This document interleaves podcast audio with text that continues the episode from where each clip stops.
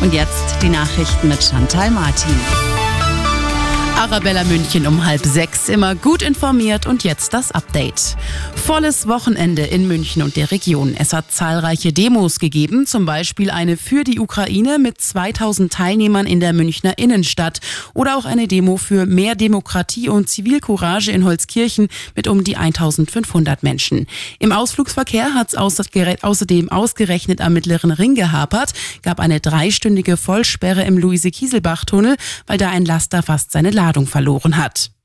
Kommen bald neue Streiks bei der Lufthansa auf uns zu? Könnte sein, nicht beim Bodenpersonal, sondern bei den Flugbegleitern dieses Mal. Denn die Gewerkschaft UFO hat ihre Mitglieder zu einer Urabstimmung aufgerufen. Sie läuft bis zum 6. März. Stimmen die Mitglieder für einen Streik, hätte das auch Auswirkungen auf Reisende am Münchner Flughafen im Erdinger Moos.